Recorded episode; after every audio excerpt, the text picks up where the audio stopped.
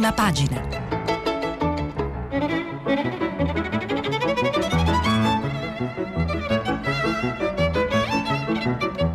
Questa settimana i giornali sono letti e commentati da Francesco Costa, vice direttore del giornale online Il Post. Per intervenire telefonate al numero verde 800 050 333. Sms e WhatsApp anche vocali al numero 335 56 34 296. Buongiorno e bentornati a prima pagina. Oggi è martedì 28 luglio del 2020. Prima di cominciare leggendovi i titoli di prima pagina sui giornali di oggi, vi ricordo che stiamo pubblicando i vostri messaggi sul sito di Radio 3 e nella seconda parte della trasmissione li leggeremo insieme e discuteremo insieme sia le notizie che il modo in cui i giornali di oggi le hanno affrontate. E partiamo proprio dalle prime pagine. Corriere della Sera titola così Migranti, inviati i militari, si parla della situazione molto critica, soprattutto in Sicilia, nei centri di accoglienza, chiamiamoli così, ma vedremo poi che questa definizione diciamo, eh, non, non, dà l'idea di quello che sono questi posti, da cui negli ultimi giorni sono scappate diverse persone che erano sbarcate in Italia nei giorni precedenti, poi alcune sono state ritrovate, la maggior parte, ma insomma c'è una forte agitazione sia dal punto di vista della sicurezza che dal punto di vista politico che vi racconterò a partire partire da quello che ne scrivono oggi i giornali. Repubblica, migranti, così Italia e Malta li abbandonano ai libici. La stampa, l'esercito per fermare i migranti. Il messaggero invece prende una strada diversa e si occupa di un'altra storia oggi molto presente sui giornali, ma lo era anche ieri e ne abbiamo parlato, cioè il caso Fontana cosiddetto, partito da una eh, compravendita di camici da parte dell'azienda di suo cognato, poi trasformata in donazione, è diventato poi un caso che ha coinvolto direttamente il presidente della regione Lombardia, che ieri ha parlato della gestione dell'epidemia in generale, ma anche del caso giudiziario che lo riguarda al Consiglio regionale. Il messaggero titola con un virgolettato, diciamo, attribuito all'opposizione in Regione Lombardia, Fontana mente, ora dimissioni.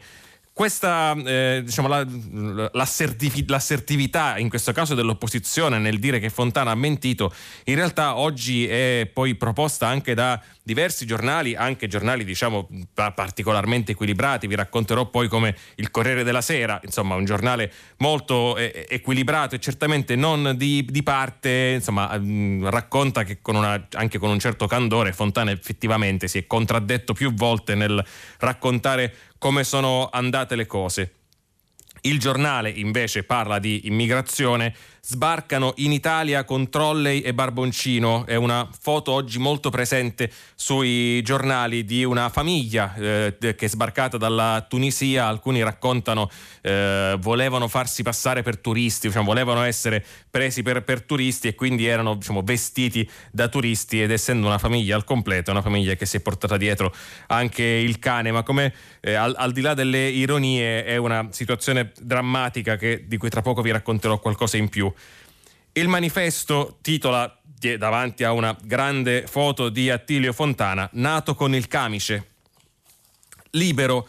Fontana accusato perché è ricco, che è un modo singolare di metterla, se volete, dal momento che il punto, uno dei punti di questa storia non è tanto che Fontana sia ricco, quanto che si è scoperto che Fontana avesse diciamo, la disponibilità di un uh, conto in Svizzera che gestiva dei soldi che stavano su dei fondi alle Bahamas da qualche milione di euro. Il foglio Cercasi riformismo non asintomatico è il titolo dell'editoriale di Claudio Cerasa, il direttore e anche il titolo più visibile sulla prima pagina del foglio. La verità, clandestini, altre fughe di massa e i porti ora li bloccano i siciliani. Avvenire, economia sommersa, avvenire come sapete è uno dei giornali, forse il giornale oggi eh, più attento alle conseguenze sociali eh, delle, delle, epidemie, non solo a quelle medico-sanitarie, se ne occupano molto spesso e bene. E oggi c'è un approfondimento interessante su come l'intero settore del lavoro nero, che come sappiamo purtroppo in Italia ha un peso specifico notevole, soprattutto al sud, sia stato completamente travolto da quello, da, da quello che è accaduto. E per quanto si possa non avere in grande opinione il lavoro nero, e io non, non, ho eh, una grande opinione del lavoro sommerso, ci mancherebbe altro, sono tantissime persone in situazioni di enorme difficoltà e forse probabilmente la situazione eccezionale che viviamo potrebbe anche essere eh, fornire diciamo anche gli, gli strumenti e l'occasione per intervenire e far riemergere un grosso pezzo di questa economia sommersa. Italia Oggi, un anno sabbatico per il fisco, racconta come a causa appunto delle conseguenze della pandemia eh, le verifiche saranno ridotte, le lettere di compliance e i controlli saranno automatizzati, insomma sarà un anno particolare anche sul fronte delle tasse. Il Sole 24 Ore dedica il titolo di apertura meritoriamente a una questione che però trova molto spazio anche sugli altri giornali all'interno e di cui vi racconterò, cioè la situazione della scuola. Uh, a meno di due mesi dal, dall'inizio dell'anno scolastico, le, come vanno le cose, insomma lo vedremo tra poco. Secolo XIX, in Liguria niente più uscite obbligate, si parla di autostrade il giorno migranti in fuga arriva l'esercito. E allora partiamo proprio dalla, dalla, questione immigrazione, da quello che è successo, da cosa ne possiamo desumere, da qual è la situazione e lo facciamo aprendo innanzitutto il Corriere della Sera che se ne occupa nel suo primo sfoglio e quindi innanzitutto a pagina 2 con un articolo di Fulvio Fiano che appunto ci dice innanzitutto di cosa stiamo parlando. Migranti in fuga a decine dai centri di accoglienza stracolmi a Gela e Porto Empedocle. L'hotspot di Lampedusa a rischio collasso per i continui arrivi dalla Tunisia. Al termine di una giornata di polemiche, inseguimenti e paure per la diffusione di Covid di importazione, paure infondate in base ai dati raccolti finora, il Viminale decide l'invio dell'esercito. Si parla di qualche centinaio di soldati. Da cosa nascono queste fughe e qual è la situazione è utile capirlo e ci sono anche delle fotografie su questa pagina del Corriere che lo mostrano. L'hotspot di Lampedusa contava ieri 726 persone, la sua capienza è 95. Sebbene 520 fossero stati avviati al trasferimento, erano ancora lì. A Caltanissetta 184 persone sono fuggite dalla struttura di Pian del Lago dopo aver divelto un cancello. Oltre 140 sono state già riportate nel centro di accoglienza. A Porto Empedocle un'altra fuga di massa dalla tensostruttura della protezione civile ieri pomeriggio. Poco prima la sindaca Ida Carmina denunciava sono in 500 chiusi senza finestre in una struttura che ne potrebbe ospitare 100. E tutto questo, aggiungo io, in Sicilia a fine luglio. Insomma, fatevi un'idea di che tipo di situazione sia in 500 sotto una tensostruttura a Caltanissetta dove dovrebbero stare in 100. La cosa eh, confortante, quantomeno, per quanto bisogna tenere naturalmente l'allerta molto alta, i test sierologici e i tamponi fin qui eseguiti sui migranti sono risultati tutti negativi. Chi sono questi migranti? Da dove arrivano? Perché arrivano? Dal momento che non ci sono più ONG al largo della Libia, a lungo si era pensato e sostenuto che fossero le ONG e la loro stessa presenza ad attirare eh, le, le navi in partenza dalla Libia. Ce lo racconta sempre sul Corriere della Sera a pagina 3 Fiorenza Sarzanini. Arrivano senza attendere l'aiuto delle navi delle ONG, puntando direttamente verso le spiagge e i porti italiani. Su 12.228 migranti approdati sulle nostre coste fino a ieri, circa 9.500 sono giunti grazie agli sbarchi autonomi e molti di loro sono poi riusciti a far perdere le proprie tracce, eludendo dunque i controlli e anche l'isolamento imposto dal pericolo di contagio. Questo è l'aspetto più grave che sta causando una vera e propria emergenza partono dalla Libia, ma moltissimi arrivano anche dalla Tunisia, ben 5.237, tra loro 4.354 tunisini, gli altri sono di altre nazionalità che partono dalla Tunisia. Proprio in Tunisia è volata ieri la ministra dell'Interno Luciana Lamorgese. Continuiamo ad approfondire questo tema su cui ci sono oggi molte cose interessanti sui giornali. Stavolta apriamo Repubblica che ci racconta qualche altra storia prendendola diciamo da, da, un altro lato, a pagina 3 Alessandra Ziniti ci racconta cosa, cosa, accade effettivamente in mare, perché se è vero che, come ci racconta Fiorenza Sarzanini, la grandissima parte di questi sbarchi sono cosiddetti sbarchi autonomi o quelli che una volta si chiamavano sbarchi fantasma, cioè persone che riescono a raggiungere autonomamente, spesso anche in piccoli o piccolissimi gruppi, le coste italiane, In altri casi le cose non vanno così e allora vi leggo proprio un pezzo di questo articolo di Alessandra Ziniti. Alla fine, dopo 40 ore, quando hanno temuto che quella bimba di appena un anno, senza acqua né cibo, semisvenuta tra le braccia della madre, potesse non sopravvivere, le forze armate di Malta si sono decise ad andare a prendere quei 95 migranti che da due giorni vedevano attorno al loro gommone sgonfio il profilo di navi che non si avvicinavano mai. Questo è quello che da settimane accade nella zona SAR maltese, cioè la zona in cui insomma, il soccorso sarebbe preposto alle autorità maltesi gommoni alla deriva, stracarichi di migranti lasciati in mare per giorni, richieste di soccorso inascoltate, tutt'al più un monitoraggio da lontano nell'attesa che arrivi la Guardia Costiera libica e faccia il lavoro sporco, respingimenti mascherati per rimandarne nell'inferno libico il più possibile. Dopo aver svuotato il Mediterraneo dalle ONG, adesso la strategia che vede Italia e Malta attori protagonisti e il resto della Unione Europea spettatore interessato è quella del soccorso ritardato che è un'espressione eh, insomma, eh, adeguata e azzeccata, eh, in molti casi si, tra- si, traduce semplicemente nel non fare nulla e l'articolo di, l'articolo di Alessandra Ziniti fa molti altri esempi, semplicemente i barconi vengono lasciati alla deriva finché e, non sempre accade perché poi ci sono anche notizie di affondamenti e annegamenti naturalmente, finché la situazione non diventa disperata al punto che l'Italia o Malta interrompono il rimpallo che altrimenti li vede sempre coinvolti e eh, qualcuno va a prendere queste persone in condizioni come potete immaginare, fuori da ogni eh, situazione di eh, umanità, nel senso che vi ricordo che siamo, parliamo del centro del Mediterraneo e siamo al 28 luglio, non che in inverno sia più semplice, però ecco immaginate il contesto. Qualche commento, c'è sempre su Repubblica in prima pagina su questa storia un commento di Claudio Tito che parla di una gigantesca opera di rimozione. La questione migranti è diventata nell'ultimo anno una specie di ectoplasma. C'è ma non si vede, o meglio, c'è ma si può far finta di non vedere. Il governo giallorosso, dopo la sbornia populista della fase salviniana, ha semplicemente fatto in modo di non sporcarsi le mani con un nodo che si stringe o si allenta intorno al fattore decisivo in politica, il consenso. La maggioranza composta da 5 Stelle e PD non solo è partita 11 mesi fa senza asportare le sostanziali differenze che dividevano i due partiti, ma si è affidata alla speranza dell'oblio. Puntualmente però l'emergenza si ripropone. Non poteva che essere così. Si tratta di un fenomeno globale ed epocale che non può essere occultato, va gestito e amministrato, cioè va governato. Il centrosinistra e gli alleati grillini si sono sentiti incapaci di porre argine a quest'onda hanno nominato un'ottima tecnica al Ministero e poi hanno scaricato su di lei tutto il peso della faccenda. Hanno rimesso le lancette all'indietro. Tutto sembra tornato al Conte 1 e così i decreti sicurezza, meglio con- conosciuti come leggi Salvini, sono rimasti al loro posto. Di Maio, ancora ieri, faceva capire che quelle misure non cambieranno il PD ne aveva inserito la sostanziale cancellazione nell'atto di nascita del governo, ma si è fatto travolgere dalla marea della disattenzione. E la situazione attuale è una situazione che è anche frutto di quelle leggi che sono tuttora in vigore.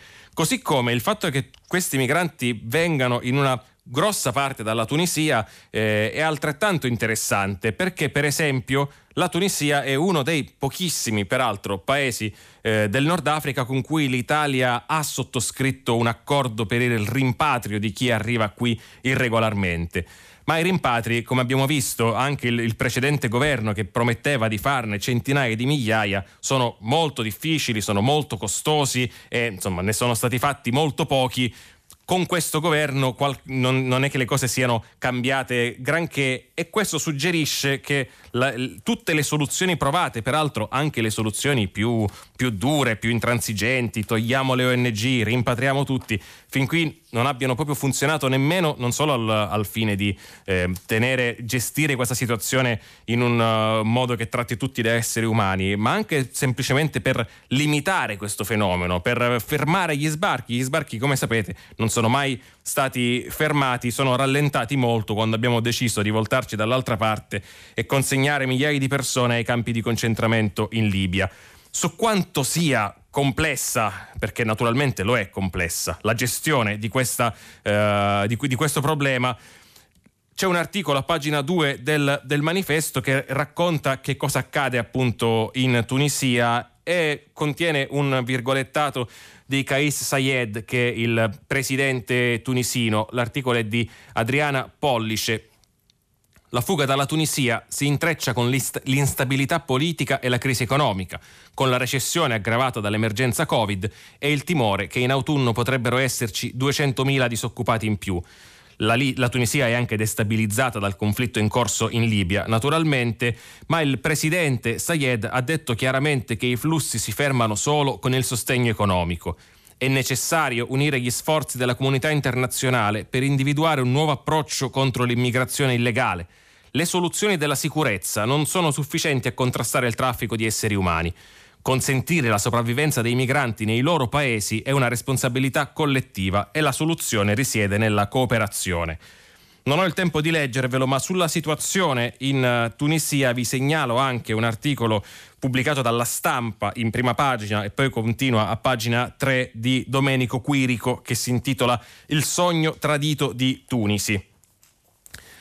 Voltiamo pagina e passiamo all'altra notizia che oggi trova molto spazio sui quotidiani, ve l'avevo anticipata leggendovi i titoli di prima pagina, e cioè la situazione che riguarda Attilio Fontana, eh, il presidente della regione Lombardia, che come avete capito ha due risvolti diversi. Uno riguarda la fornitura di camici, che doveva essere una compravendita, poi era diventata una donazione dopo che Report si era interessata a questa storia, visto che l'azienda che forniva questi farmaci era l'azienda del cognato di Fontana azienda che poi lo stesso Fontana ha tentato di rimborsare con un suo bonifico privato, eh, visto che la compravendita era tra- stata trasformata in donazione.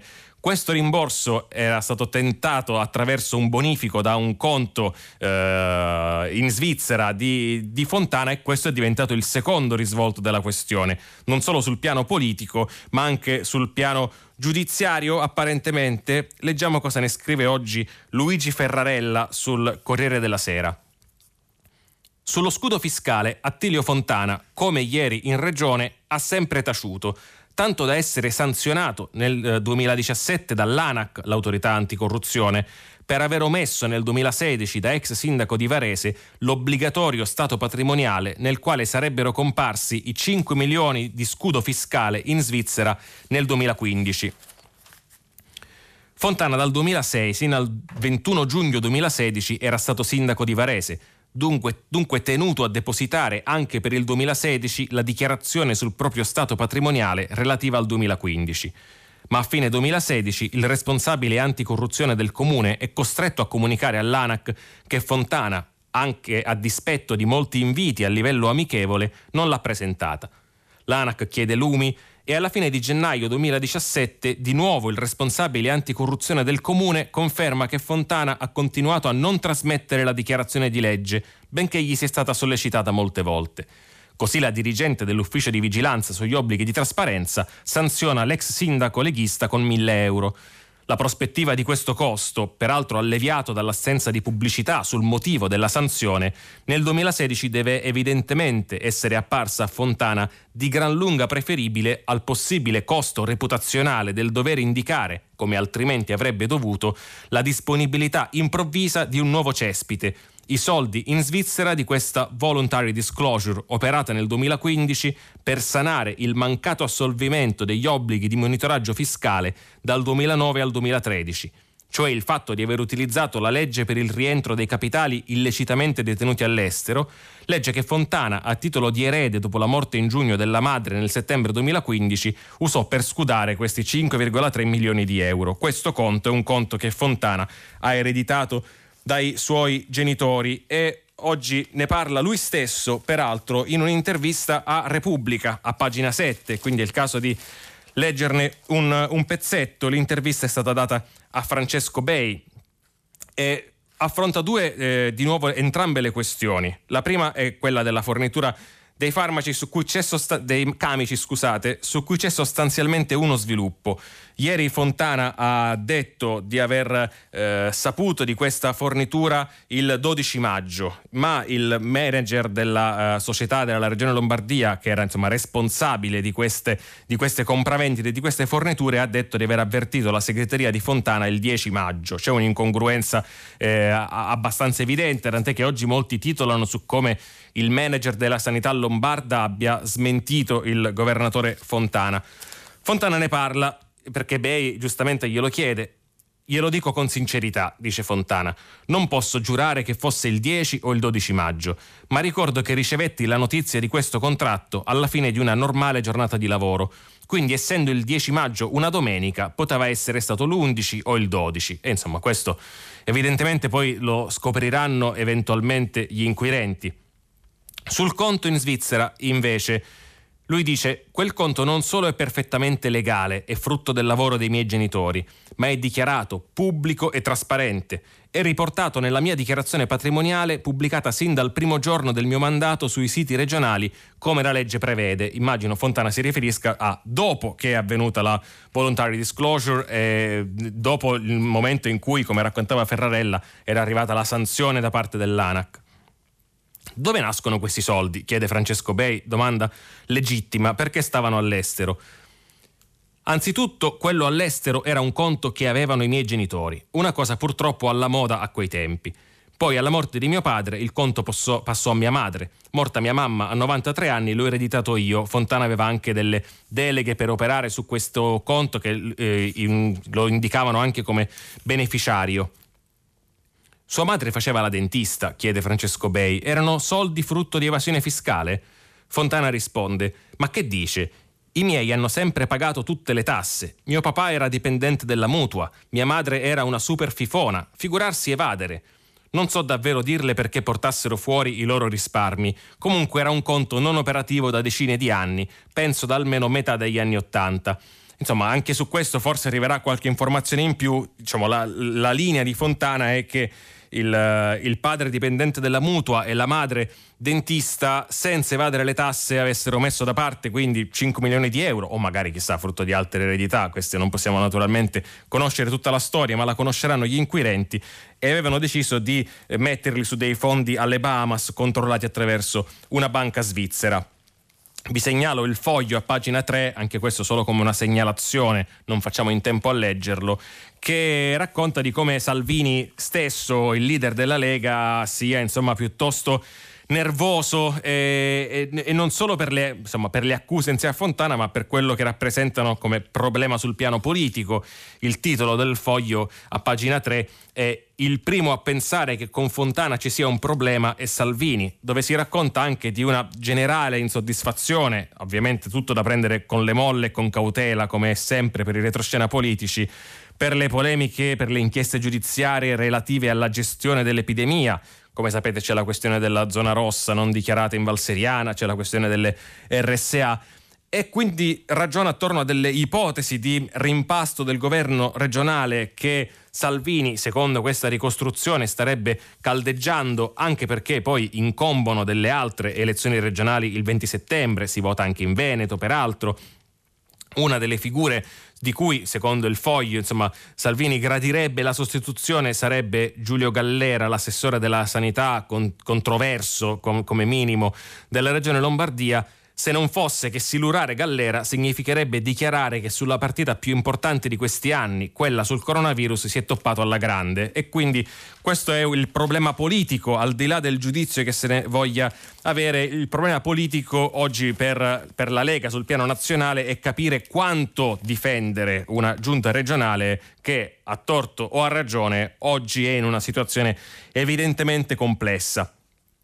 Giusto per insomma, fare una coda a un discorso e un tema che ieri ci ha coinvolti molto, ne avete parlato anche a tutta la città ne parla, cioè su come useremo il fondo per la ripresa, i soldi del Recovery Fund che insomma è stato deciso dalla Unione Europea, vi segnalo che a pagina 9 del Corriere della Sera c'è una lunga intervista di Rita Querzè a Carlo Bonomi, presidente di Confindustria, che insomma è uno degli attori, naturalmente non l'unico, ma uno degli attori che, che il governo eh, immagino ascolterà insieme ai sindacati, insieme ai partiti, insieme a eh, tutte le parti che abbiano idee e proposte su cosa fare di questi fondi. Ecco, questa intervista ve la segnalo perché contiene alcune cose interessanti anche rispetto al fatto, ve ne leggo soltanto una frase, si continua a parlare dei fondi che arriveranno dall'Europa pensando che risolveranno tutti i nostri problemi, mentre invece l'esperienza ci dice che l'Italia già in passato non è stata in grado di spendere quanto ci veniva accordato e d'ora in avanti non potremo confondere l'Europa con task force e stati generali o comitati. Insomma, Bonomi dice non è che questi soldi non servano o non ci si possono fare delle cose, poi su cosa farne Bonomi ha un punto di vista che è quello di Confindustria che è naturalmente molto diverso da altri che possono essere espressi, che sono stati espressi in in questi giorni, ma ecco, a un certo punto bisognerà prendere delle, delle, decisioni ed è meglio farlo presto. E parliamo appunto di qualcosa di concreto e veniamo a eh, un, esempio eh, importantissimo, fondamentale, cruciale di un settore in Italia che merita più attenzioni e quindi anche più investimenti, che è la scuola. Oggi è molto presente, come vi raccontavo, sui, sui giornali, per esempio sul Corriere della Sera a pagina 13 ci sono una serie di eh, possibili scenari rispetto ai punti più critici della ripartenza dell'anno scolastico. In una pagina che è curata da Valentina Santarpia e a 48 giorni dalla ripresa, ci ricorda, ci sono ancora tante incertezze sull'inizio del nuovo anno scolastico. Le linee guida, come sappiamo, le linee guida del governo, hanno lasciato ampio margine di decisione alle singole istituzioni scolastiche e il protocollo di sicurezza da definire coi sindacati è ancora una bozza rimodellata dal monitoraggio sul campo. Eppure la scuola si sta organizzando e possiamo cominciare a immaginare, sulla base degli elementi che stanno venendo fuori giorno dopo giorno, come sarà il rientro in classe a settembre.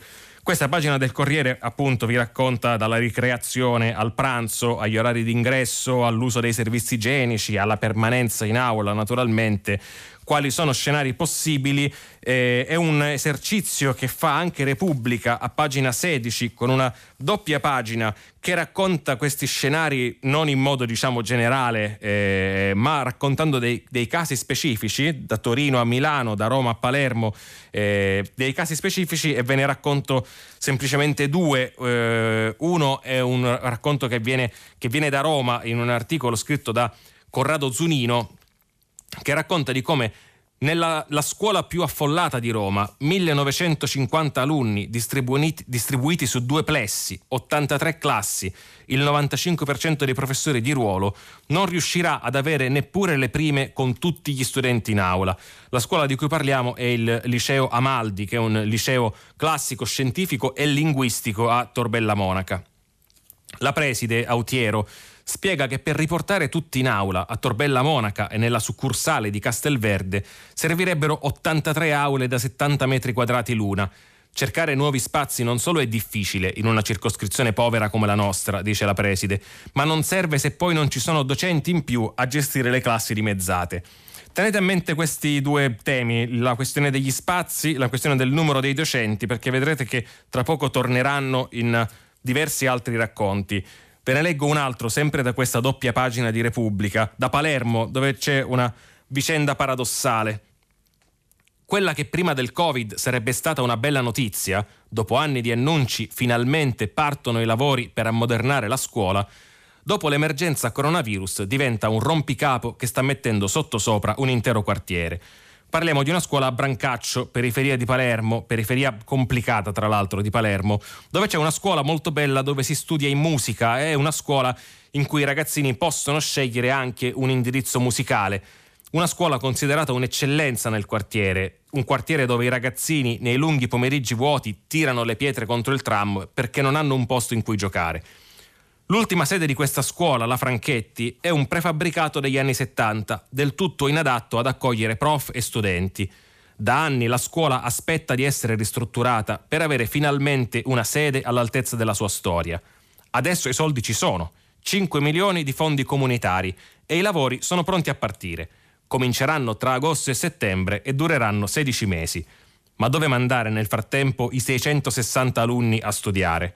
In tempi normali sarebbero stati smistati nelle scuole vicine, che nel quartiere sono parecchie ma al tempo del Covid, con gli istituti che per garantire il distanziamento trasformano in aule mense, palestre e auditorium o addirittura si spostano nelle vicine parrocchie, l'operazione è impossibile e finora i sopralluoghi non hanno portato a nessuna soluzione.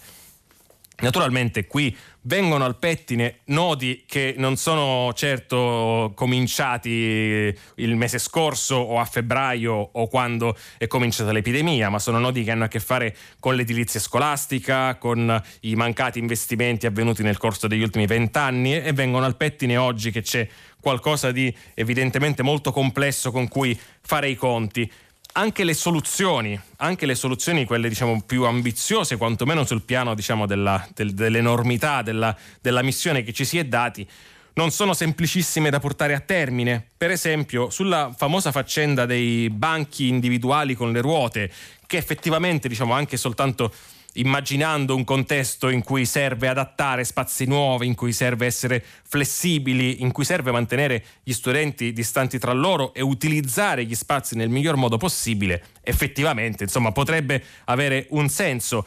Ma c'è un, un, problema ed è un problema che tra poco poi vi racconto anche a partire da un paio di, di commenti che ci siamo mossi, il governo si è mosso probabilmente ha avuto questa idea con un certo ritardo, tanto che questo, banco su, questo bando scusate, sui 3 milioni di banchi individuali con le rotelle di cui si parla molto sarà un bando insomma, che difficilmente avrà un esito positivo. Ve lo racconto proprio a partire, come vi dicevo, dal Sole 24 ore che se ne occupa pagina 6. Articolo di Andrea Gagliardi e Giovanna Mancini. Il bando prevede la sottoscrizione dei contratti il 7 agosto e la consegna di 3 milioni di pezzi entro il 31 agosto. Nessuna azienda italiana può farcela, osserva Stefano Bianchini, amministratore delegato della Mobilferro di Rovigo, una delle aziende più grandi del comparto. Noi per dimensioni siamo anche tra i pochi che potrebbero partecipare, ma in ogni caso non saremmo in grado di rispettare i termini di consegna, col rischio di incorrere in penali e dover pure pagare i danni. Non parteciperà dunque alla gara la, Mobil, la Mobilferro e così le altre aziende del settore. Una missione impossibile, la definiscono gli imprenditori. 3 milioni di pezzi tra banchi e sedute corrisponde alla produzione di 5 anni di tutte le imprese nazionali messe assieme e questo in condizioni normali. Bisogna anche considerare i, me- i tempi di attesa per avere i pannelli che in seguito al lockdown sono di circa 4 mesi. Ci siamo riuniti tutti asse- assieme e abbiamo calcolato che al massimo possiamo consegnare 120.000 pezzi entro fine settembre. E capite che tra 120.000 e 3 milioni c'è una bella differenza, capite anche che fare in un mese quello che tutte le aziende fanno in 5 anni è un'altra bella differenza. E capite che forse ci si poteva pensare un po' prima, dal momento che, insomma, da quando uh, è stato deciso uh, di sospendere le elezioni a fronte dell'avanzare del contagio in Italia, era plausibile, possiamo dire così, immaginare che qualsiasi ripartenza delle elezioni non avrebbe potuto prescindere da una eh, conformazione diversa delle classi e dalla necessità di tenere gli studenti un po' più distanti di prima. Ci sono due commenti interessanti sulla questione scuola. Uno è di Chiara Saraceno su Repubblica a pagina 26 Chiara Saraceno comincia citando il 10% degli alunni che, secondo un dato che ha fornito la ministra eh, Lucia Azzolina, non troverà posto fisicamente a scuola e quindi dovrà alternarsi con i compagni nelle lezioni da casa. Ammesso che sia il 10%, scrive Chiara Saraceno, questo 10% sembrerà poco alla ministra, che peraltro non era rimasta particolarmente turbata neppure dal 20%, che secondo i dati del suo ministero non ha ricevuto alcuna didattica a distanza. Sono centinaia di migliaia di bambini e ragazzi concretissimi, con i loro bisogni e diritti educativi calpestati. Sono centinaia di migliaia di genitori che non sanno ancora se e in quali condizioni i loro figli faranno lezione e che tipo di soluzioni organizzative dovranno trovare per fare fronte a ciò che la scuola non offrirà loro. Non è responsabilità della ministra la bassa qualità edilizia e talvolta vera e propria pericolosità di molti edifici scolastici, resa ancor più inaccettabile dalle esigenze di prevenzione. Tuttavia, Non è possibile che la scuola arrivi così impreparata all'appuntamento di settembre, al punto che anche il bando per l'acquisto dei banchi viene fatto a fine luglio, come se già a marzo o aprile non fosse stato chiaro che occorreva attrezzarsi e non solo prioritariamente per i banchi. Il prolungamento della chiusura delle scuole, che ha distinto l'Italia rispetto a tutti i paesi europei, invece di servire per attrezzarsi meglio per la ripresa, è servito solo per ritardare colpevolmente ogni decisione, in uno scaricabarile inaccettabile tra Ministero e Comitato Tecnico Scientifico, Ministero e presidi ed enti locali, Ministero e sindacati con l'esito finale di scaricare ogni problema sui bambini e ragazzi e le loro famiglie, a danno di tutti, ma soprattutto di chi ha meno risorse naturalmente.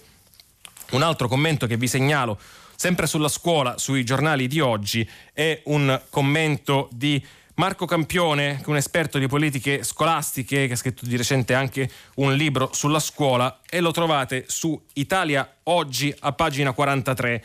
Sempre restando ai temi concreti e agli esempi concreti, Marco Campione racconta le linee guida che sono state adottate dalla provincia di Trento rispetto alle scuole e sono delle linee guida che Campione sostiene essere diciamo, interessanti e probabilmente possono essere anche di ispirazione non solo per altri distretti scolastici, per altre scuole, ma anche per capire qual è la situazione di contesto precedente alla pandemia che ha permesso alla provincia di Trento di eh, stabilire delle linee guida insomma, che sono eh, confortanti rispetto al contesto di altre città e di altri territori.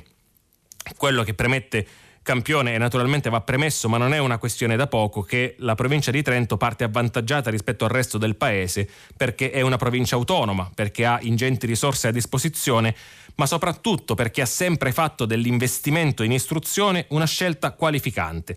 E quindi poi insomma c'è un racconto del piano dai diversi livelli di reazione a seconda dell'evoluzione dello scenario, alle assunzioni di docenti che sono un numero contenuto, dice Campione, e questo non per risparmiare, anche perché lui dice tutto si può dire tranne che a Trento si risparmi sull'istruzione, ma perché docenti da assumere non ce ne sono abbastanza e quindi evidentemente bisognerà anche cercare di coprire tutto il territorio nazionale con i docenti a disposizione.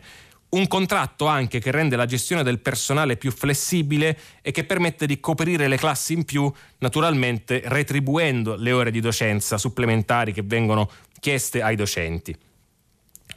Cosa imparare da Trento? Innanzitutto la conferma che non esistono soluzioni semplici per problemi complessi e quindi bisogna essere flessibili e aperti al confronto.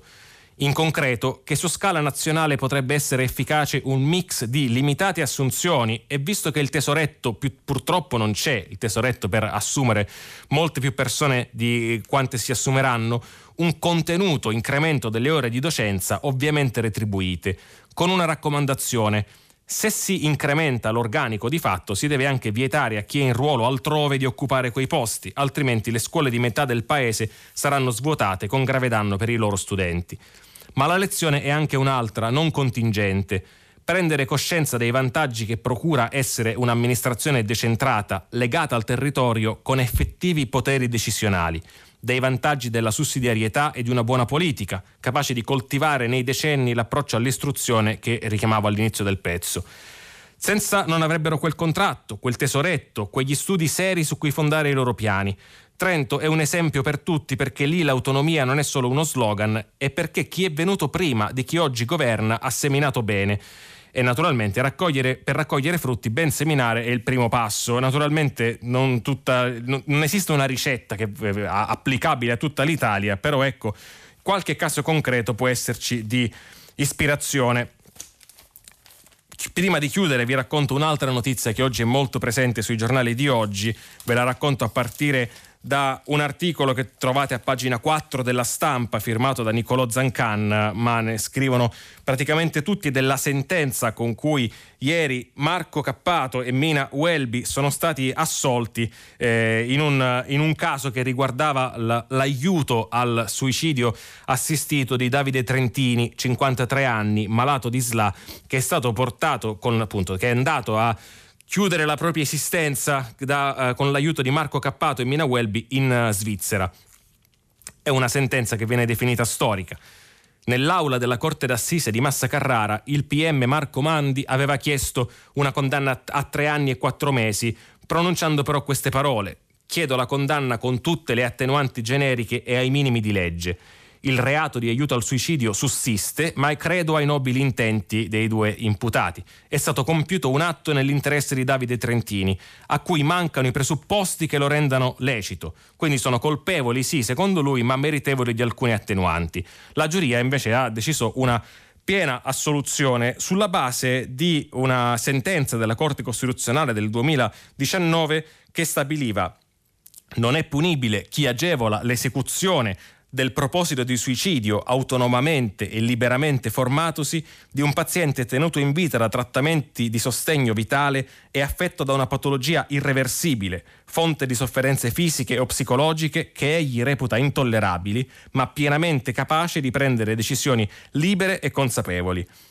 Questa sentenza conteneva anche una frase che è rimasta evidentemente inevasa, un'indicazione che aveva dato la Corte Costituzionale tutto questo in attesa di un indispensabile intervento del legislatore, perché insomma tu, tutto questo è, è uno dei molti e noti esempi di casi in cui eh, la, la, l'inattività, l'inerzia della politica finisce per essere, e quindi l'incapacità di prendere decisioni, sorpassata dalla magistratura, dai processi, in questo caso anche dalla Corte Costituzionale determinando situazioni che poi sono semplicemente situazioni di ingiustizia e questo caso ci racconta che ci sono molti altri casi del genere, ma di persone che insomma non hanno bisogno dell'aiuto degli attivisti per andare a chiudere la propria esistenza. La rassegna stampa finisce qui, vi aspetto dopo la pubblicità per il filo diretto. A dopo. Francesco Costa, vice direttore del giornale online Il Post, ha terminato la lettura dei giornali di oggi. Per intervenire chiamate il numero verde 800 050 333. Sms WhatsApp anche vocali al numero 335 56 34 296. Si apre adesso il filo diretto di prima pagina. Per intervenire e porre domande a Francesco Costa, vice direttore del giornale online Il Post, chiamate il numero verde 800 050 333 sms whatsapp anche vocali al numero 335 56 34 296. La trasmissione si può ascoltare, riascoltare e scaricare in podcast sul sito di Radio 3 e sull'applicazione Rai Play Radio. Buongiorno e bentornati a prima pagina. Siamo nello spazio del filo diretto, quello in cui discutiamo insieme e commentiamo le notizie e il modo in cui i giornali le hanno affrontate.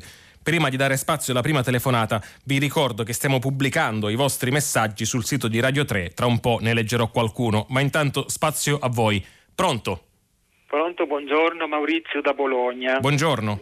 Buongiorno, senta, chiedevo a proposito degli sbarchi dei migranti di questi ultimi mesi, ma eh, forse ricordo male, ma qualche, non più tardi di qualche mese fa fu raggiunto a Malta da questo governo, mi pare nella persona della ministra Lamorgese, un accordo che ci fu venduto come un accordo di redistribuzione con vari altri paesi europei che ci fu venduto come un, un accordo risolutivo, definitivo. Beh, eh, adesso stanno arrivando tutti questi migranti e di questo accordo non se ne parla più. Che fine ha fatto? No, anche perché la sua, guardi, sembrava... la sua domanda No, la sua domanda è legittima. Questo accordo era stato presentato e descritto. Scusi se eh, la, la, la, interrompo, ma ho capito la sua domanda e ripeto, è, è, è legittima. L'accordo era stato presentato, come lei racconta, come una potenziale svolta rispetto alla gestione degli immigrati, soprattutto per evitare queste situazioni che, eh, drammatiche, tragiche e, e, onestamente diciamo imbarazzanti per, per, paesi come Italia e Malta, di insomma, queste, queste, navi che chiedono aiuto per giorni e giorni e semplicemente le, Italia e Malta, le loro eh, autorità che dovrebbero occuparsene, si voltano dall'altra parte. Eh, l'accordo non sta funzionando, oggi lo raccontano in molti giornali, sia l'accordo rispetto alla parte dei ricollocamenti, sia rispetto alla parte che doveva regolare i salvataggi in mare. L'accordo non sta funzionando perché alla fine su tutte queste faccende, su tutte le faccende che riguardano la, l'immigrazione, le, eh, volontà, le priorità nazionali dei singoli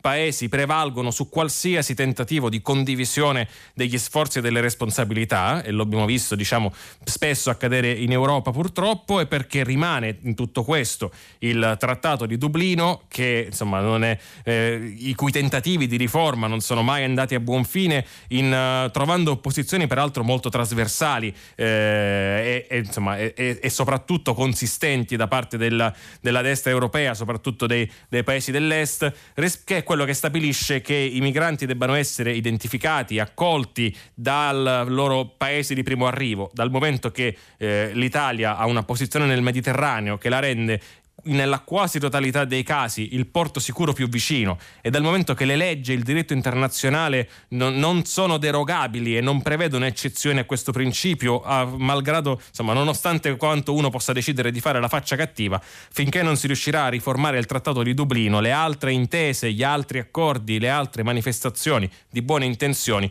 purtroppo sono destinati ad avere delle conseguenze molto limitate. Prossima telefonata, pronto? Pronto, buongiorno. Buongiorno. Mi chiamo Tullio, sono uh, di Roma, ma attualmente sono ospite di parenti in Toscana, quindi sono un magnifico piccolo paesino che si chiama Dico Pisano, provincia di Pisa. Ci dica. Va bene, allora volevo parlare un po' di, dell'affair Fontana, insomma, tanto, perché mh, mm, io sono un po', diciamo, un po' age, come si dice in questi casi, e mi ricordo quando negli anni 90 cominciamo a vedere i Dynasty, eh, Dallas. Eh, io pensavo di così, queste sono americanate, non ci sarà mai una cosa del genere in Italia per fortuna. Come si dice a Roma, è passato l'angelo, ha detto amen. E quindi adesso qui siamo, ormai la politica diventa che quello, eh, il governatore fa affari col cognato, i 5 Stelle muore il fondatore, entra il figlio, siamo diventati pure noi una family eh, all'americana. No? Allora a questo punto io credo che sia assolutamente fondamentale prendendo esempio dal buono che c'è negli Stati Uniti, che è tanto, che qui venga rafforzato il famoso quinto potere. Perché in America, e lei lo sa meglio di me perché è un americanista, se un politico mente a un giornalista, non si dimette il giorno dopo, si dimette il giorno stesso. Perché gli americani che sono semplici, è un popolo semplice, dice ma se tu menti vuol dire che qualcosa devi nascondere. Perché se non devi nascondere niente, ma di la verità, Diceva un filosofo, di ricordo il nome, che la verità è la cosa più facile da ricordare, perché è questa. E se allora lui ha cominciato a impastroccare dieci versioni diverse, è perché evidentemente qualcosa lui doveva nascondere. No? Se lui avesse dichiarato fin dal primo momento, il mio cognato, mio cognato ci ha rimesso questa cosa, ci ha rimesso 500.000 euro, io ho deciso di aiutarlo con 250.000 euro, io non avrei detto, vabbè, ha detto la verità, poi i giudici stabiliscono se questi sono reati, non sono reati, non sa mai farlo. Però, Guardi, io eh, ho capito bene cosa, cosa intende. Sul, su quanto riguarda Fontana, naturalmente poi devono essere eh, gli inquirenti e, e, alla fine della fiera i giudici al termine di un processo a stabilire se e quali sono eventualmente le, le leggi che non sono state rispettate. Rispetto alla responsabilità politica e rispetto all'analogia interessante che lei faceva con, con gli Stati Uniti, detto che negli ultimi anni quest, quel principio di cui parla lei che esiste, è esistito ed è, ed è stato molto molto sano negli Stati Uniti a lungo si è un po' incrinato, ecco, e, ed era un principio che investiva in modi uguali entrambi i partiti, che non ha mai rappresentato una circostanza eh, divisiva, ma ecco, oggi è più fragile di prima, ma sa perché quella cosa esisteva e, e in parte, naturalmente, solo in parte continua a esistere anche oggi? Non solo e non tanto perché i politici siano di qualità diversa, nel senso che in America come in Italia ci sono buoni politici, cattivi politici, politici che mentono, politici politici che prendono tangenti, non è che negli Stati Uniti non ci siano, ma l'opinione pubblica e soprattutto l'opinione pubblica del partito di riferimento del politico in questione è molto esigente. Quando un politico viene messo in imbarazzo, si scopre che ha un, un, un conto eh, diciamo di origine sospetta o non aveva detto tutta la verità o non aveva, non aveva fornito un quadro completo su una situazione così importante e quindi insomma non solo si mette in imbarazzo ma fa nascere legittima dei dubbi sul suo comportamento, sulla sua liceità, molto spesso è l'opinione pubblica e l'opinione pubblica del suo partito a pretendere verità, a pretendere prese di responsabilità, in qualche caso a pretendere anche dimissioni. Poi è chiaro che dall'altra parte la forza invece attrattiva del, non solo del potere, ma della possibilità di restare al potere, con tutto questo che quello consegue, non solo per i politici ma per gli elettori e quindi dire preferisco che il mio politico di riferimento, per quanto magari questa cosa non l'abbia proprio fatta bene, per quanto forse abbia, forse abbia violato la legge, resti al potere rispetto a che ci vadano quegli altri, no? il, il voto in Italia e anche in America è molto spesso non tanto chi mi piace di più, ma voto qualcuno perché non vada al potere qualcun altro. Ecco, quella forza lì attrattiva è molto forte e vale, ripeto, sia per i politici che per gli elettori. Ma io condivido il suo invito, diciamo, a da parte di noi elettori soprattutto ragionare meno per logiche di, di, di, parte e ragionare più per, in base alla buona amministrazione e il primo passo della buona amministrazione è la trasparenza naturalmente e il rispetto delle leggi. Prossima telefonata, pronto? Pronto, buongiorno. Buongiorno. Sono Paola da Firenze. Prego, ci dica. Eh, dunque, io sono un insegnante di scuola superiore e ho la fortuna di avere una scuola mm, sostanzialmente nel centro storico. Firenze è anche una città abbastanza piccola, per cui è facile raggiungere qualunque posto di interesse in quattro salti, anche due. Il mio problema, che forse potrebbe essere un'idea per i governanti, ehm, quella di abolire in questa situazione d'emergenza una, un grave impaccio che noi abbiamo. A me piacerebbe molto fare scuola per strada. A Firenze è possibile fare tutto, arte, storia, storia della scienza, eccetera, soltanto uscendo da scuola. Però noi abbiamo questo vincolo, un insegnante per ogni 15 studenti. Ovviamente se c'è un ragazzo disabile deve venire anche l'insegnante di sostegno. Però se, non, se, abbiamo questo vincolo, noi per forza dobbiamo essere uno ogni 15. E siccome la situazione mm, sarà ancora più grave quando si riapriranno le scuole, io vorrei proporre l'abolizione o almeno la sospensione, in questo caso eccezionale, di questa regola così castrante. Guardi, io la... La ringrazio, la ringrazio. Io non sono un esperto di politiche scolastiche e non ho i titoli per, per commentare la sua, la sua proposta. Eh, immagino che quel vincolo abbia ha, avuto in, in, tempi naturalmente molto diversi da questi e quindi tutto si può rimettere in discussione, ma abbia avuto delle, delle ragioni rispetto alla gestione della classe, rispetto alle, alla qualità dell'insegnamento, ma capisco il suo argomento. Sono tempi straordinari, sono momenti straordinari, stiamo derogando, abbiamo derogato a tantissimo. È il caso di derogare anche a questo perché ci, possa, ci può permettere di trovare nuovi spazi, nuove occasioni. Io ripeto, nel merito non voglio essere diciamo, presuntuoso al punto da dirle se secondo me lei ha ragione o torto. Accogliamo naturalmente, eh, diamo voce alla, alla sua proposta. Sottoscrivo, ma è una cosa che c'è molto sui giornali di oggi ed è uno dei motivi per cui sarebbe servito fare questi discorsi con largo anticipo.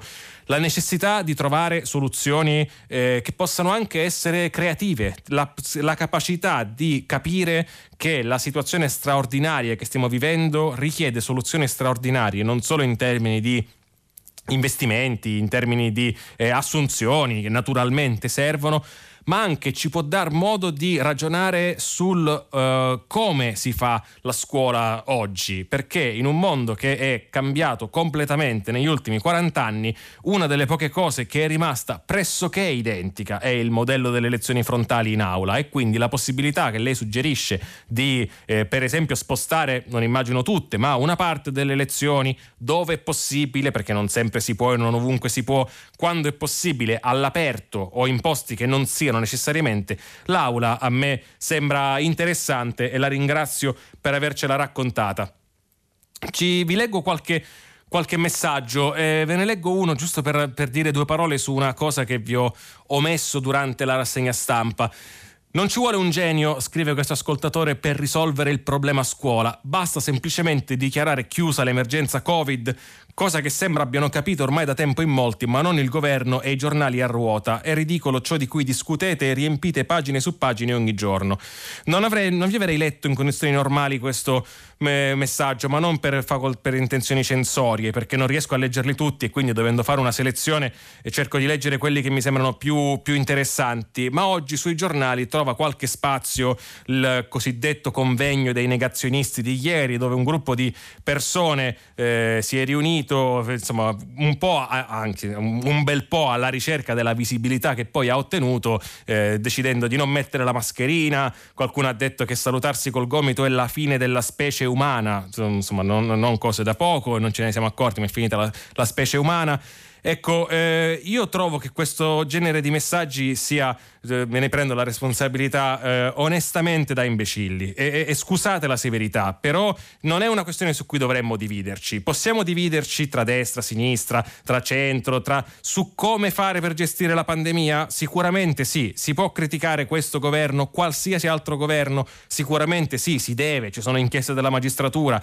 Possiamo litigare su un sacco di cose, sull'esistenza dell'epidemia, sull'esistenza dell'emergenza, sulle conseguenze di questa epidemia. La realtà ci ha urlato negli ultimi mesi che non si può litigare su questo e che dire che l'emergenza non esista, che è chiusa l'emergenza Covid, che è finita l'epidemia, quando ha pochi chilometri dal confine italiano la situazione è enormemente critica, quando abbiamo avuto in Italia gli ospedali e i reparti di terapia intensiva stracolmi, persone che potevano essere curate, che non sono state curate, una quantità di morti imparagonabile a quella degli anni precedenti, io credo che sia offensivo nei confronti di chi questa epidemia l'ha vissuta sulla propria pelle. Questo è il motivo per cui non vi ho raccontato di quella eh, allegra brigata che si è riunita ieri, eh, però insomma questo messaggio mi dava modo di dire una cosa a cui effettivamente veramente tenevo. Prossima telefonata, pronto? Buongiorno. Buongiorno. Sono Domenico, parlo da Roma e grazie a Dio all'età di 80 anni ho una buona memoria. Complimenti per la sua passionalità. Grazie. Complimenti alla insegnante di Firenze. Sarebbe ora di aprire la scuola alla creatività, nella bellezza del nostro paese e soprattutto al tempo pieno e quindi il pomeriggio della scuola dedicato alla creatività. La mia domanda invece specifica è si può intitolare l'arroganza del potere, riferendomi a ciò che è stato letto di Fontana quando era sindaco di Varese, questa, l'arroganza del potere è quindi un paragone a ciò che è accaduto in passato e per tutto ciò che accadde al Partito Socialista Italiano e quindi l'arroganza di Crankesi che ha finito col mm, far quasi scomparire il partito eh, più vecchio d'Italia, più antico d'Italia per quanto riguardava la forza di lavoro e perché la corruzione aveva invaso il suo partito, tutto questo secondo me a paragone della Lega che era partita con Roma ladrona e quello che sta succedendo con i fondi della CRE, oltre a quello che mh, si parla di oggi, i fondi con la Russia, tutta l'altra richiesta di corruzione sui fondi della Lega, quelli che noi paghiamo che non si sa che fine hanno fatto, ci vorrà del tempo, ma prima o poi scomparirà pure la Lega, secondo me, come il Partito Socialista Italiano. Cosa ne pensa lei? Guardi, io non so dire naturalmente, non so, non so, prevedere il futuro e questo mi mette anche al riparo dal, dal, dal dire eh, cose che poi possono essere eh, smentite. E la vicenda della Lega è una, è, è una vicenda che è stata abbastanza diciamo, eh, limitata per quel che ne sappiamo oggi, al di là diciamo, dei singoli casi episodici, al modo in cui è finita burrascosamente la gestione di Umberto Bossi. Ieri sui giornali, adesso non ricordo su quale, c'era un articolo che faceva quell'analogia, cioè l'analogia tra il modo in cui è finita la gestione Bossi del partito e le cose che stiamo leggendo sul caso Fontana. Quello che bisogna dire è che rispetto a, se vogliamo fare questa, proseguire in questa analogia, all'epoca eh, quei casi giudiziari, quelle indagini raccontavano di una, eh, un vario numero di diversi reati che coinvolgevano le persone ai massimi vertici del partito, dalla tesoreria al segretario, al figlio del segretario, vi ricorderete. Oggi questa vicenda sembra riguardare direttamente qualcosa che è accaduto in Regione Lombardia e ancora più direttamente il comportamento, eventualmente lo accerteranno i magistrati, illecito di una persona che è il presidente della, della Regione. Ma io su questo diciamo, lascerei eventualmente appunto poi parlare ai magistrati e indagini. Il parallelo che lei fa col Partito Socialista eh, anche quello mi sembrano circostanze molto diverse, mo- epoche molto diverse registro il fatto che in Italia ci troviamo spesso, anche a distanza di decenni, a commentare eh, politici, partiti che sul piano giudiziario, quantomeno delle indagini, poi si, si fanno cose che non ci piacciono, mettiamola così, o sono sospettati di aver fatto cose che non ci piacciono, sono costretto anche a registrare che quei politici e quei partiti li abbiamo sempre votati noi.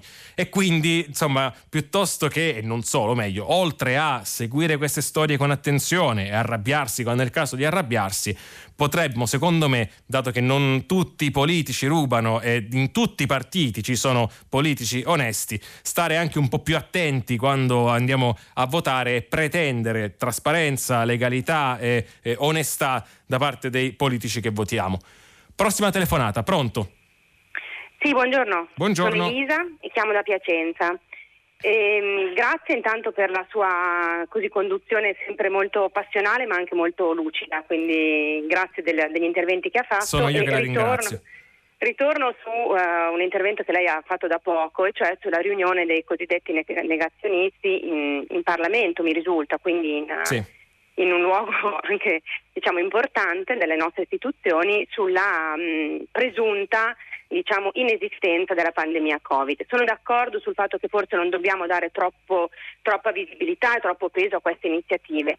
Io ehm, intervengo rapidamente mh, così sottoponendo due punti. Io eh, sono un medico ospedaliero di Piacenza. Noi abbiamo vissuto, dico noi perché ci siamo sentiti tutti molto parte di, una, di un unico corpo in questa, in questa situazione Abbiamo vissuto dei momenti drammatici che hanno cambiato la nostra vita, abbiamo sperimentato il fallimento di fronte mh, all'esito dei nostri pazienti, abbiamo sperimentato mh, la paura per, per, noi, per i nostri familiari, abbiamo sperimentato la perdita di, di persone vicine, di colleghi e di, e di amici. Ed è profondamente offensivo, è profondamente offensivo sentire che ci sono persone che si permettono di eh, mettere in dubbio quello che è accaduto solo perché non l'hanno sperimentato direttamente. Allora io vorrei dire, come secondo questa era una parte, diciamo così, un'introduzione più personale, ma ehm, vorrei riflettere sul fatto che eh, non arriviamo, cioè mettiamo in discussione ciò che noi non sperimentiamo in modo diretto. Quindi vorrei eh, semplicemente dire eh, al signor Bocelli che ha, eh, mi sembra espresso, come riportato dai giornali, questo concetto che forse, anzi togliamo il forse, sicuramente il fatto che lui non abbia conosciuto direttamente qualcuno che è andato in terapia intensiva o non sia stato magari lui stesso in terapia intensiva è proprio perché ci sono state delle misure di contenimento. Quindi queste persone dovrebbero ringraziare l'organizzazione eh, pur con i limiti, pur con i difetti e pur con i problemi che adesso stanno emergendo, che li ha protetti, perché il lockdown ha protetto il resto dell'Italia, quindi questo dovremmo ricordarcelo sempre. Io non, non ne faccio un, discorso di tipo politico, però è profondamente offensivo nei confronti delle persone che sono morte e nei confronti delle persone che hanno toccato con mano tutti questi lutti e queste, questo vissuto. E riflettere sul fatto che siamo forse veramente una società un po' allo sbando se non riusciamo a, uh, a, credere e a comprendere in ciò che non tocchiamo direttamente, direttamente con mano. Insomma, io mh, mm, Guardi, sono rimasta la, veramente allibita. La, ringra- allibita. La, ringrazio, la, ringrazio, molto per questa testimonianza che non è soltanto eh, condivisibile nel contenuto, ma interessante visto che arriva da qualcuno che, che appunto le cose le ha viste in questi mesi da, e ci sono migliaia e migliaia di persone e non è un segreto, nel senso bastava durante il lockdown accendere la tv, eh, ascoltare i telegiornali, leggere i giornali per leggere della quantità di medici di famiglia, di medici di base che sono morti, della quantità di operatori ospedalieri, anestesisti, medici come lei che ci ha appena chiamato, infermieri che non sono tornati in casa propria per settimane e per mesi per paura di contagiare i propri parenti, i propri genitori, i propri figli. E, e, ehm, se oggi in Italia la situazione del contagio è sotto controllo e vediamo che veramente poco distante da qui, basta andare a guardare in Spagna, ma anche in Francia, la situazione è molto diversa e non parlo degli Stati Uniti dove l'epidemia è fuori controllo, così come in Brasile, in posti in cui l'epidemia è stata gestita da cosiddetti negazionisti. Ecco, se oggi in Italia le cose vanno meglio, se è dovuto a una, un lavoro straordinario del sistema sanitario, riconosciuto da tutti, peraltro, a prescindere dalle parti politiche, sono stati tutti molto eh, bravi no? a, a, ringraziare gli eroi, gli infermieri e per carità, sono stati tutti ringraziamenti più che meritati, ma ecco, quella è una, una delle ragioni che ci ha permesso di individuare le terapie eh, più efficaci, di trovare degli spazi in ospedale anche quando non si pensava potessero esistere esistere e l'altro fattore grande, naturalmente non sono gli unici, ma l'altro fattore grande è stato il fatto che gli italiani nella grandissimissima parte dei casi hanno rispettato la quarantena. Oggi l'Italia è il paese con l'adozione, con l'uso delle mascherine all'aperto e al chiuso con un tasso tra i più alti d'Europa e del mondo. Stanno rispettando le norme, con tutte naturalmente le eccezioni del caso, perché c'è sempre chi non lo fa, ma insomma basta fare un giro in un, in un ufficio pubblico in questo momento in Italia, in un luogo chiuso, andare in banca, andare alla posta, per vedere che la gran parte degli italiani sta rispettando queste regole con tutta la fatica che, eh, che questo comporta, perché naturalmente lo comporta. Ecco, prendere in giro questi italiani, eh, perché di fatto quando tu dici la mascherina non me la metto, eh, chi si saluta col gomito è uno scemo, prendere in giro questi italiani che sono quelli che ci stanno permettendo oggi di non essere confinati in casa, io lo trovo davvero vile, anche perché è questa la ragione per cui oggi possiamo fare una passeggiata, andare al ristorante, ristorante, andare in vacanza. Perché se invece non mettessimo la mascherina, smettessimo di salutarci non stringendoci la mano, smettessimo di essere attenti ai nostri comportamenti, di evitare contesti affollati, eccetera, ci metteremmo un attimo, e questo è quello che ci racconta quello che accade, ripeto, a pochi chilometri da qui, a tornare nella situazione in cui eravamo non 7 o 8 anni fa, ma insomma appena tra marzo e aprile. Prossima telefonata, pronto? Buongiorno, sono Roberto. Buongiorno. Eh, vorrei cambiare argomento e parlare della soluzione di Capato e di Welby. Prego. Eh, perché dimostra alcune cose che sono importanti. La prima è che funziona il, il funzionamento della giustizia, eh, perché è stata, secondo mio parere, una sentenza giusta. se teniamo conto ecco, della, di un argomento della separazione delle carriere fra magistrati, eh, possiamo notare come il pubblico ministero di quella processo avesse chiesto la condanna per quanto lieve e quella minima. E invece i giudici si sono pronunciati molto diversamente assolvendoli, assolvendoli applicando un principio nuovo, innovativo, cioè quello che la morte eh, in questi casi può essere, eh, cioè che la condotta non è reato anche quando eh, il malato non dipenda da una macchina, da una macchina salvavite. È un principio innovativo che va oltre quello che aveva stabilito la Corte Costituzionale quando aveva fatto un'altra soluzione. E poi dimostra ancora un'altra cosa, cioè che la politica si rifiuta di intervenire, cioè di, fare, eh, di legiferare sulla materia come l'aveva chiesto la Corte Costituzionale, cioè di fare il proprio mestiere volevo sapere cosa ne pensa. Grazie. Guardi, lei ha toccato d- d- diverse contraddizioni di- che esistono e che, che poi peraltro fanno sì anche che quando queste sentenze anche possano essere eh, eventualmente trovarci d'accordo, perché magari non pensavamo che Cappato e Welby andassero condannati, il quadro che creano anche dal punto di vista legislativo è un quadro in cui i cittadini non sanno che, che diritti hanno, che cosa possono fare, che cosa non possono fare, perché evidentemente poi eventualmente è un processo che stabilisce se le cose sono state fatte correttamente. Ma c'è una cosa che ieri dice Cappato dopo la sentenza e ve la leggo, ho ripreso l'articolo della stampa di cui vi avevo accennato in chiusura della, della rassegna stampa. Alla Corte vorrei ricordare, dice Cappato, che dalla morte di DJ Fabo e di Trentini altre decine di persone si sono recate in Svizzera per il suicidio assistito e le autorità italiane ne sono state informate da quelle elvetiche. Nessun procedimento penale però si è aperto. Quelle persone non hanno avuto bisogno di noi perché avevano i soldi per farlo, ma questo non può essere il discrimine tra malati che soffrono. Che ci piaccia o no, ci sono tante persone in Italia che vogliono avere questo diritto, questo diritto di scegliere quando la loro esistenza si è fatta per ragioni diciamo, che, sulle quali non esprimerei giudizi dal momento che non le viviamo e quindi insomma, eviterei di mettermi nei panni di queste persone limitando ad ascoltare quello che ci dicono quando quella condizione si è fatta per loro intollerabile il fatto che il Parlamento non faccia una legge non cancella questa condizione, non cancella questa richiesta di diritti e non cancella nemmeno le tantissime strade che le persone hanno quando vogliono interrompere la loro esistenza per farlo, alcune peraltro che comportano spendere un bel po' di soldi e andare in Svizzera, altre che sono ben più disumane e, e, e sgradevoli, che una legge permetterebbe, tra l'altro anche nell'interesse di queste persone e dei loro familiari, di regolare, di ispirare a dei dei criteri che siano stabiliti da dei medici, insomma di eh, gestire e governare in un modo all'altezza diciamo, del, del, della vita e dell'esistenza di queste persone. Vi leggo una, un messaggio, uno dei molti messaggi che ci state scrivendo sul tema della scuola, di cui abbiamo parlato molto durante la rassegna stampa. La scuola non è mai stata una priorità, ci scrive Cristina da Trieste, durante questa emergenza.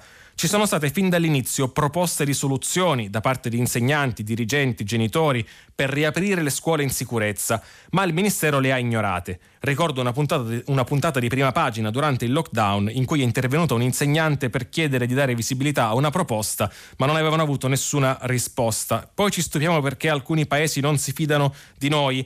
Ci sono molti commenti e messaggi che insistono su questo tasto ed è vero che naturalmente è una, è una partita difficilissima, non, questo teniamolo sempre come elemento di contesto centrale da cui non ci si può spostare. Ma è vero che forse potevamo muoverci prima eh, il, il bando dei banchi non è la condizione necessaria per aprire le scuole, ma è un esempio di come abbiamo pensato tardi a sviluppare un intervento colossale, al di là del fatto che serva o no, se ne può discutere, vedo che scrivete molto anche su questo, ma ecco, quando il tempo è poco, le cose che vuoi fare, che sono cose necessariamente grosse e impegnative, diventano sempre più complicate. Prossima telefonata, pronto? Sì, pronto. Buongiorno, Buongiorno. a tutti. Eh, io mi chiamo Giovanni e telefono dalla Spezia. Ci dica.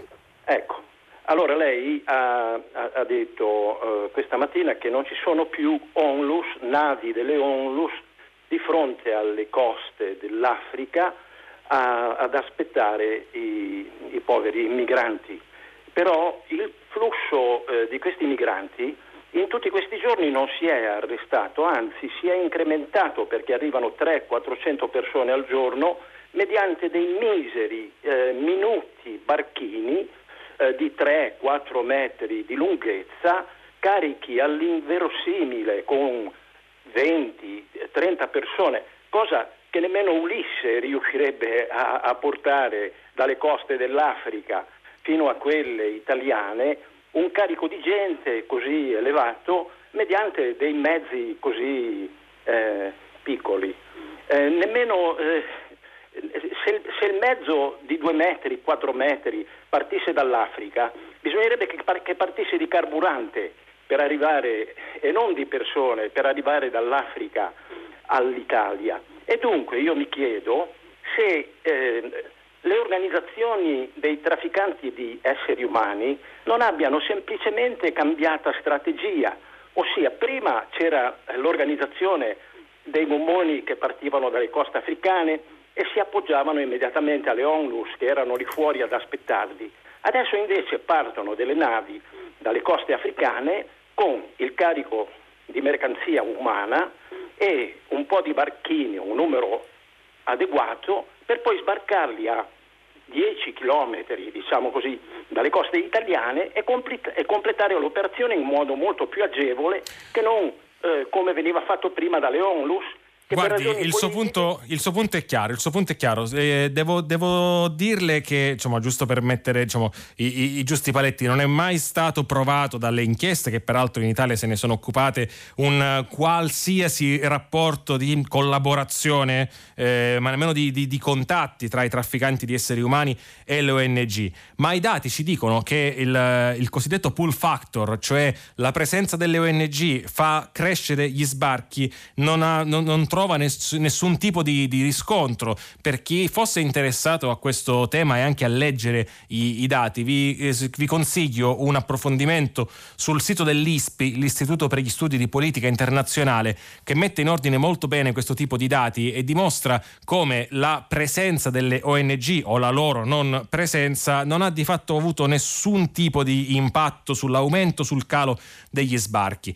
Poi è chiaro che queste piccole imbarcazioni, almeno in una parte, ma secondo me è una parte significativa, come lei dice, sono sbarchi che sono stati comunque organizzati, permessi, insomma, finanziati, il reperimento dei gommoni, eccetera, dai trafficanti di esseri umani. Ed è chiaro che questo è, un, eh, è uno dei tanti tasti su cui si può intervenire per contenere il, il, problema e contenere gli sbarchi. Bisogna fare i conti col fatto che le coste, insomma, che fare i conti con la realtà, con la eh, delle coste africane, col fatto che nostre, i nostri investimenti in sicurezza cosiddetta per limitare gli sbarchi si sono tradotti in finanziamenti di atrocità di ogni tipo e alla fine della fiera comunque non hanno funzionato, quindi probabilmente serve un altro approccio. Prossima telefonata, pronto?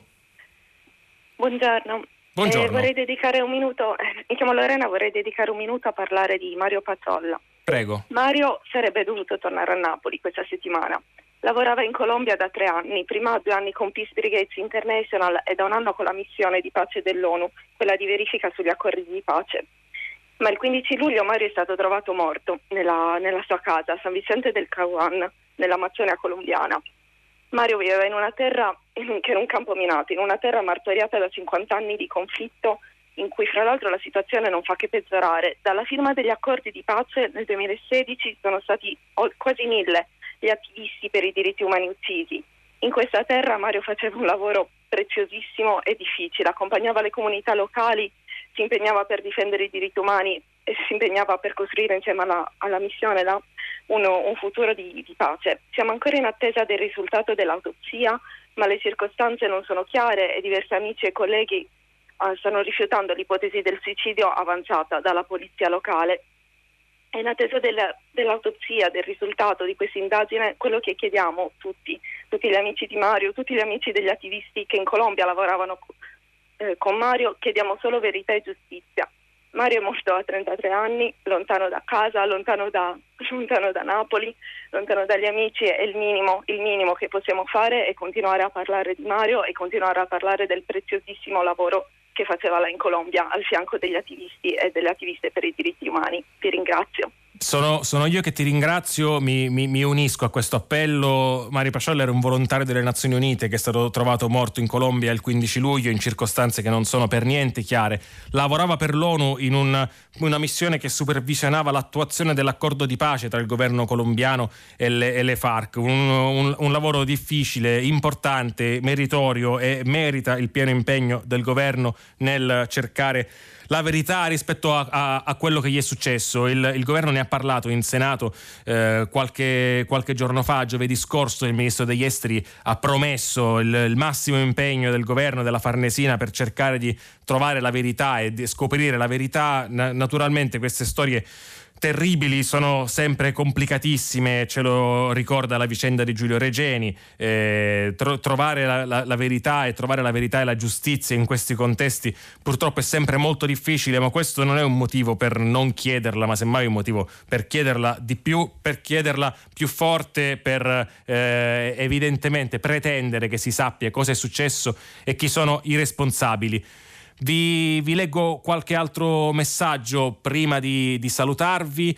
Eh, qualcuno chiede negli Stati Uniti, Esther, non si notano differenze tra stati governati dai democratici o dai repubblicani nella gestione dell'epidemia? Ci sono, non sono che un partito ha fatto tutto bene e uno ha fatto tutto male, ma la vera differenza più che nel, nei singoli partiti è chi ha preso sul serio l'epidemia e chi non lo ha fatto, chi ha negato la sua esistenza e chi non lo ha fatto, chi ha capito che non bisognava scegliere tra salute ed economia, perché i paesi, per esempio, pensate alla Svezia, che il lockdown non l'ha fatto, oggi non, si, non è che abbia un'economia florida, non c'è questa scelta, perché se i cittadini non sono sani e non si sentono sicuri ad andare in vacanza, ad andare al supermercato, ad andare al ristorante, l'economia non riparte, che ci piaccia o no, e quindi risolvere la situazione sul piano medico-sanitario prima che arrivi il vaccino con i nostri comportamenti responsabili è la condizione necessaria anche solo per, per parlare di ripresa economica. Questa è la realtà e che, ripeto, trasversale a molti, eh, ai partiti, trasversale ai comportamenti di governatori negli Stati Uniti, ma anche qui in Italia.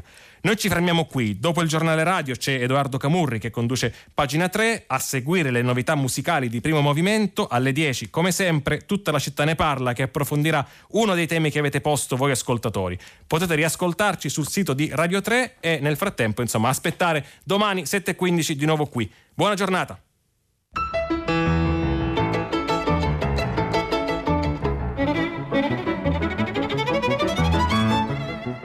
Francesco Costa, vice direttore del giornale online Il Post, ha letto e commentato i giornali di oggi.